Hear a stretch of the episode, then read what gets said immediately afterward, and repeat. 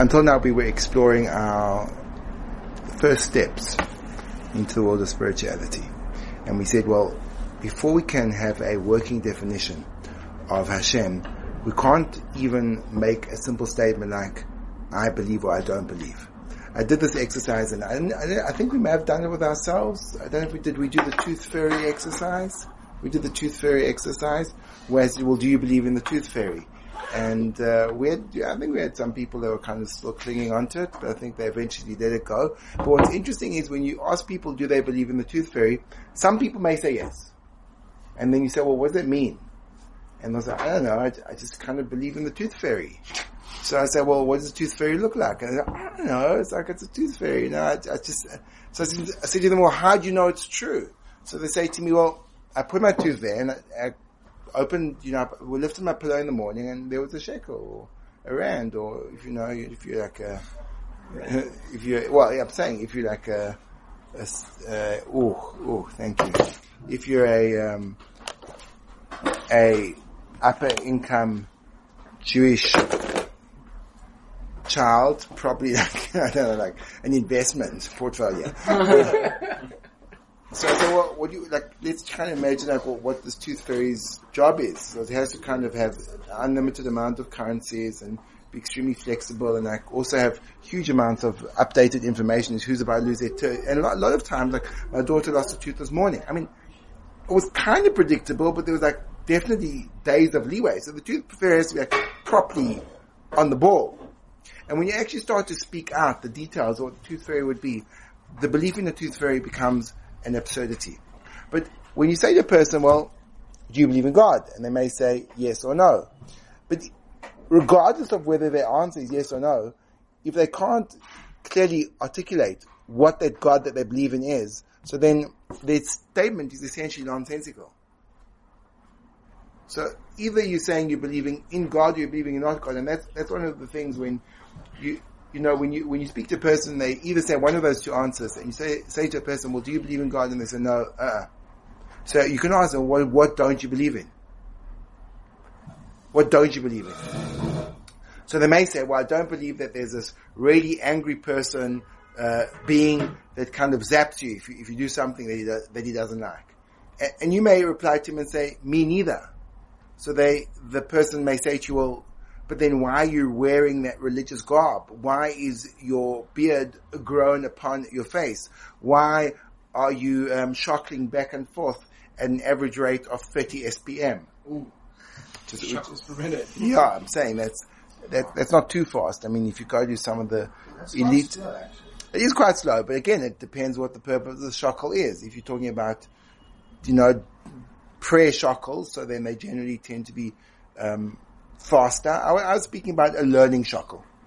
Whilst you're learning shuckle, you, your average speed is about 30 SPM. When you when you are in the midst of prayer, people hit. And I've seen this. I've seen uh, shuckles per minute. So, so, you know, I've I've seen people hit 120 like with ease, with ease, with ease, and and sometimes I don't know. Sometimes sometimes some sometimes you get people literally you know, it's hard. You, you, need to have like it has to be caught in video to actually measure it. So like so, it's, uh, you can't just time it and count it. It's like two, three hundred. Like whoa, you need a speed camera. You need you need a, you need a speed camera. Um, yeah, apparently there's a.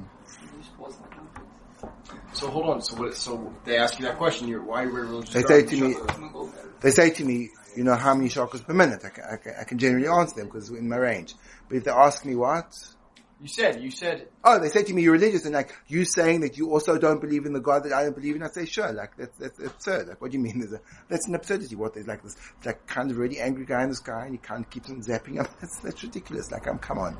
I mean, hello, hello. So, so, what we've done in, in our stuff, we've done some good work. We've done good work because we've, uh, Hi, hello. Thanks for coming. It's so nice to get your occasional appearance. Um, so, we just we just happy to have anyone like walking at any point in time. We have no expectation that anyone would want to come on a consistent basis and like build up the whole flow because why would you? Why would you want to have like a coherent understanding of what we were talking about when you could just pop in sometimes and get something out of it? So one of the one of the things that we pointed out is that the starting point of spiritual activity is a really grand and expansive intellectual exercise because it starts off with the mystery of existence, which is an unsolvable mystery because no one knows how this thing began because there was a beginning, but there was before the beginning, there was something which had no beginning. And that defies our understanding and reasoning. And once we move ourselves to that level of comprehension that the being that made this all happen, if you're subscribing to a spiritual notion, it's beyond anything we can fathom. It always was, always will be. It makes everything come into being at all times. If it were to cease to exist, everything would cease to exist. It's absolutely independent of any other power. It has no complexity. It's a simple and singular being that controls everything. And once you've defined that vastness, that grandeur, that, that incredible beyond human comprehension, starting point of what spiritual world means. So then these ridiculously, um, contorted projections of the God image become absurd in relation to it. And therefore, that's what most people who, who, who initially perhaps would suggest they don't believe in God and say, well, who's the God you don't believe in? They're probably going to suggest some kind of distorted image and say things, well, religion is always called wars and bloodshed, which, which may be true, but that's absolutely irrelevant to the question. So kind of turning that back on ourselves, we have to think, well, who is the God that I believe in? Is it this always was, always will be, or is it this, this, this, and this kind of this, this, this companion or this, I don't know, nice guy, horrible guy in the sky. And then, you know what happens, um, Eitan? What can actually happen is we just convert our religious practice into a psychological projection. And Marx was insightful when he critiqued religion as being the opiate of the masses. It's, and can be a psychologically reassuring, um, tactic, strategy to tell yourself stories about a nice guy in the sky that's going to make everything good for you. But that doesn't have the same edge as real spiritual growth, which is an unbridled, uh, brutal courage to face the reality, whatever it brings to you. And that's why, now listen to this, this is, this is kind of a, a corollary, corollary of the above point. There, there, there's this nice little shtickle in Chumash. So, now, let, us talk about this is this is just you'll see the you'll see the connection. Ralph, I say to you, what would you rather have? You know, someone just offered us a nice selection of different kinds of uh, confectionery goods over here. I can see some rugelach. I can see some, some more rugelach, and I think over there there may be some some more rugelach. And so I say to you like this: Okay, I'm going to give you an option. How would you like to have um, a rugel, or how about uh, a clump of earth? No, you can, you're the choice is yours. How would you, a handful of, of dirt, handful of dirt or rugel? You know, like how would you how would you respond to that choice? Probably choose the rugel. You'd probably choose the rugel. Well, that's what you're trying to do. Um, so now, in other words, would you would you would you agree with me that that's not really a choice? I offer you, I, I offer you, I offer you. Um, One is clearly more valuable than the other. one is clearly more valuable than the other, and therefore there's there's no real element of choice involved. If I offer you a single malt scotch, which is peaty, and a single malt scotch, which is fruity, you can say, okay, now, now there's something to, to, to kind of think about. If I offer you, what would you rather have? You know, the, the, the new Tesla or the, the new Porsche? That's, there's, there's, there's, there's room for both. You know, do you want to have the, like, the, the brute power? Or would you rather have like the sophistication and the technological advancement? Yeah. If I say to you, what would you rather have? The new Tesla or my nephew's broken tricycle? No choice. No choice. What would you rather have? Would you rather walk off the plank into this shark-filled water or sit on the deck and sip a martini? No choice. What would you rather have? Someone comes up to you, they put a gun to your head and they say, your money, your life. You say, hmm, interesting. Nice choice. you're not going to, you're going to say, obviously you want your life. Good? So now, if I'm giving you something, I'm giving you a choice. In Hebrew, when you say the word natati, natati, I've given you, it means I've given you something of substance. If I give you a bag of garbage, that's not called giving because you're going to reject that gift. If I'm giving you something, it means it has worth. We're building up this paradigm. Are you with me, Adam? Yes. Lovely to have you here. Good. Okay. So listen to this. Ray, see, nosati lefonecho, hayoim, I've placed in front of you today. So Hashem's giving us two things. Two options. I'm giving you this and I'm giving you that. I'm giving you a choice between them. Which means they're both legitimate, viable options. They're both legitimate. Otherwise, there's, otherwise there's no giving. You know what I'm saying? I'm giving you, um, I'm giving you two options. Yeah, I'm giving you, um, single malt scotch, 24 year old, slightly peaty, or arsenic, cyanide. So, which one would you like? That's, you're not giving me two things, you're giving me one thing. You're giving me the scotch. But I know the end of this puzzle. Well, aren't you just so bright? Yeah, at the end of the day, it's still a choice. No, it's not a choice! Even if you're an idiot, No, if it's, you're an idiot, that's not a choice. That's insanity. it's still a choice. No, it's not a choice. A choice is between two things where there's a real option Your of, money or your love. Maybe your money means more to you than your love. yeah, but you're when you're dead, you can't enjoy it. Your money, your life, my money. Oh, what a pity. You're gonna lose the money. I'm not saying I would choose that, but I'm happy to hear that. Says in Gemara Brachas that people should speak value the. Okay, good. You have to know what that means. What does it mean? It's, it's absurdity. You can't enjoy your money when you're dead. Your money, your life. Uh, my money. Boom. what do you mean? It's insanity. The choice of your money, your life means, would you rather give me your money or would you rather die? It doesn't mean what's more valuable to you, your money or your life. Obviously, your life is always more valuable to you.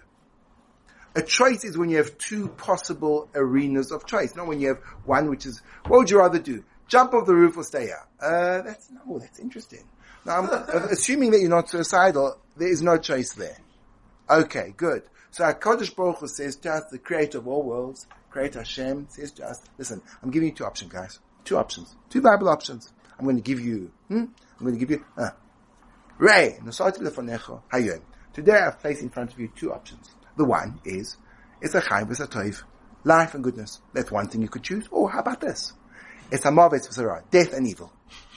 There you go. So you've got, yeah, I'm offering you two things. I'm offering you the single malt scotch, or how about poison? So you say, oh gosh, that's hard, that's hard. Like, which one should I choose? Whoa, whoa, whoa, whoa, whoa. Boy, oh, Olam, why are you giving me such a hard choice? That's not a choice. That's not a choice. This is a ludicrous assumption to say, this is insane. How can it say it? Think. It makes no sense. That's not offering you a choice. How, how would you like to do? What would you like? Death or life? Um, I don't know. That's a good question. What would I like? Uh, you know, what would you like? It's a good China. This is a insane thing to suggest. So what does this mean? And this hinges into this whole work that we've been doing until now, building up our first step to spirituality. Because what happens, which is really our next stage of investigation, what happens when the Hashem idea hits the reality of our mundane world? What happens? This is what happens. This is what happens. In our world, we have two options. There is a spiritual option and there is a material option. Material is a synonym for death because physical matter over the course of time disintegrates. Doesn't matter what it is. It doesn't last forever. Death means something has an expiry date. It will terminate. It doesn't mean it's going to happen tomorrow. It means that there is no eternal continuity to this item.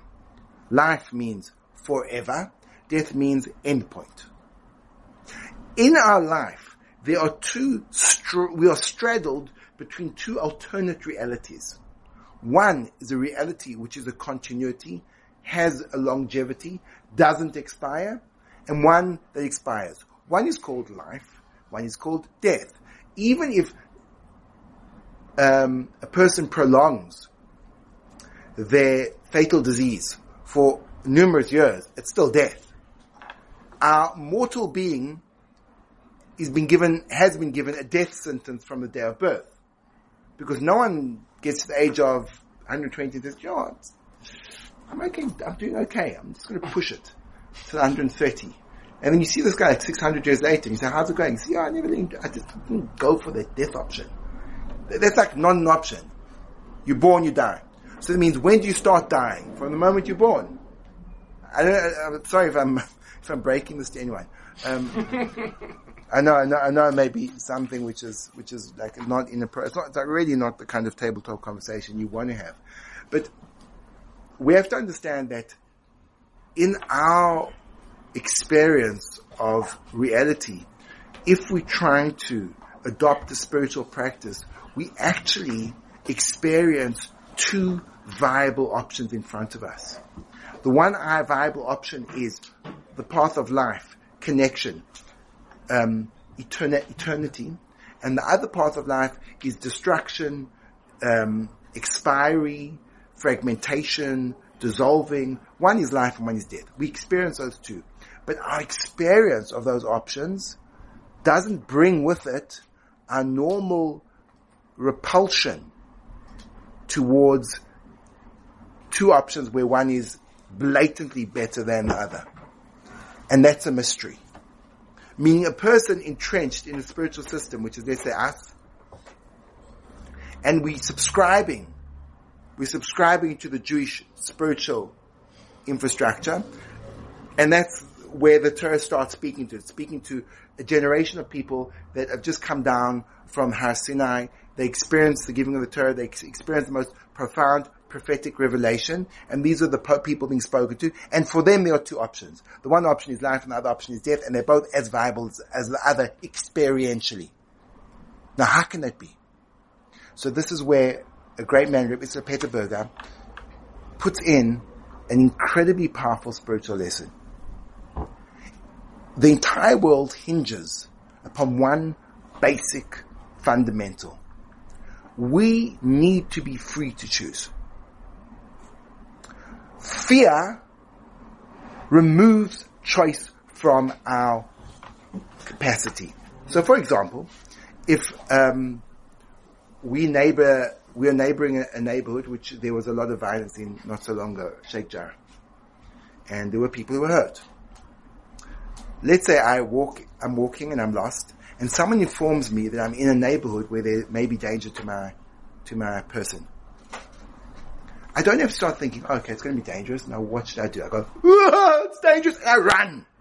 There's no need for mediation between the information and the visceral experience of that fear. It just happens automatically. It just happens automatically. When a person poses a threat to me, or when I understand there's a threat posed to me for either loss of life or pain or anything else which poses some level of threat to me, it automatically will make me run away from the source of the threat. You see a, um, there's a dog, it's called a boerboel. You know what a boerboel is? It's like, it's a, it's a vicious, like really well built dog, and it loves the feeling of flesh between its teeth.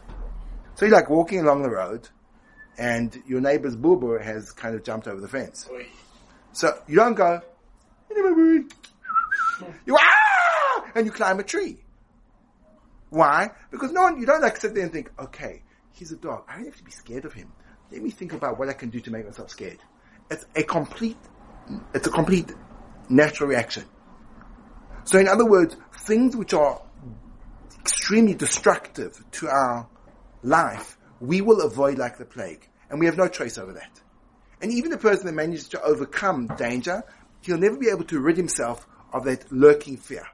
When he lets that person has to do something, even though it's dangerous, he'll still be scared inside. In order for us to choose our destiny,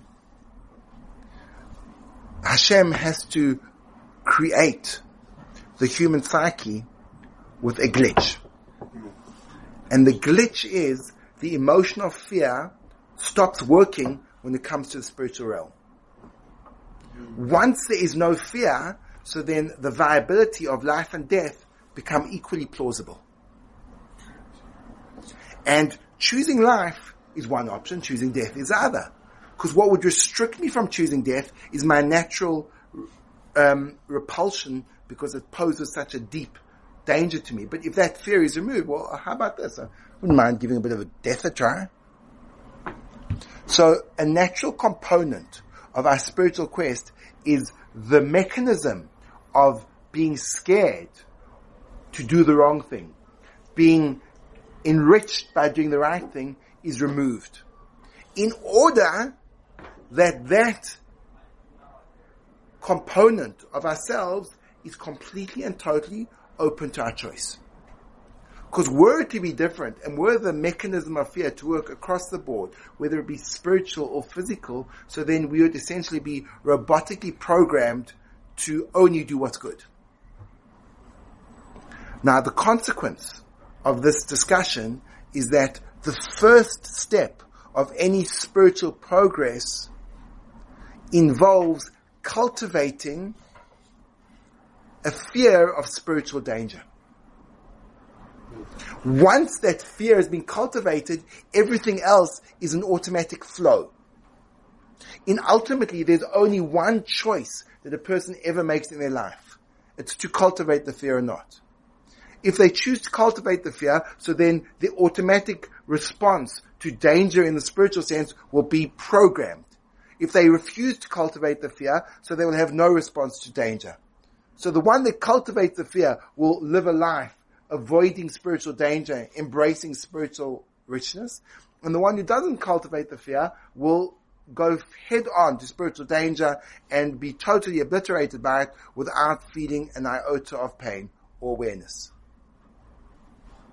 And now we reflect on the Gemara which says a very profound thing in relation to what we've just discussed. It says, Hakol bidei shomayim chutz mi Everything is ordained by the highest spiritual powers, but the fear of heaven. Meaning that's not something that is actually a part of our emotional equipment.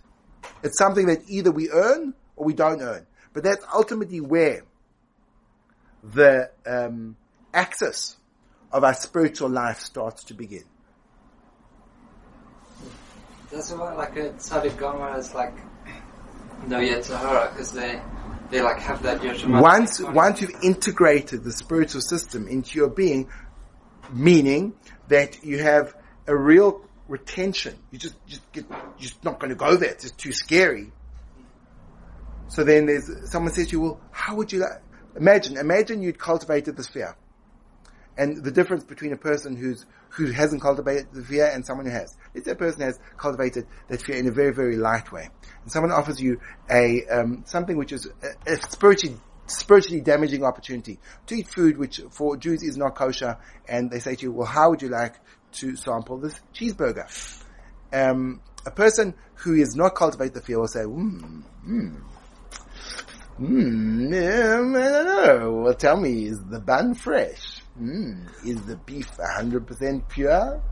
Is the cheese superbly aged and delicately spiced? It could be an option. Okay, but the person's cultivated the fear. It's like you're saying to him, "Hi, how would you like some cyanide? How would you like some sulfuric acid?" He'll have automatic repulsion. There's no choice. He'll just run away. How come we can have repulsion in some fields but not the others? Okay. Like, for example, like, Okay. That I think is enough for today. Um, and now we can we can we can start to take this a little bit further.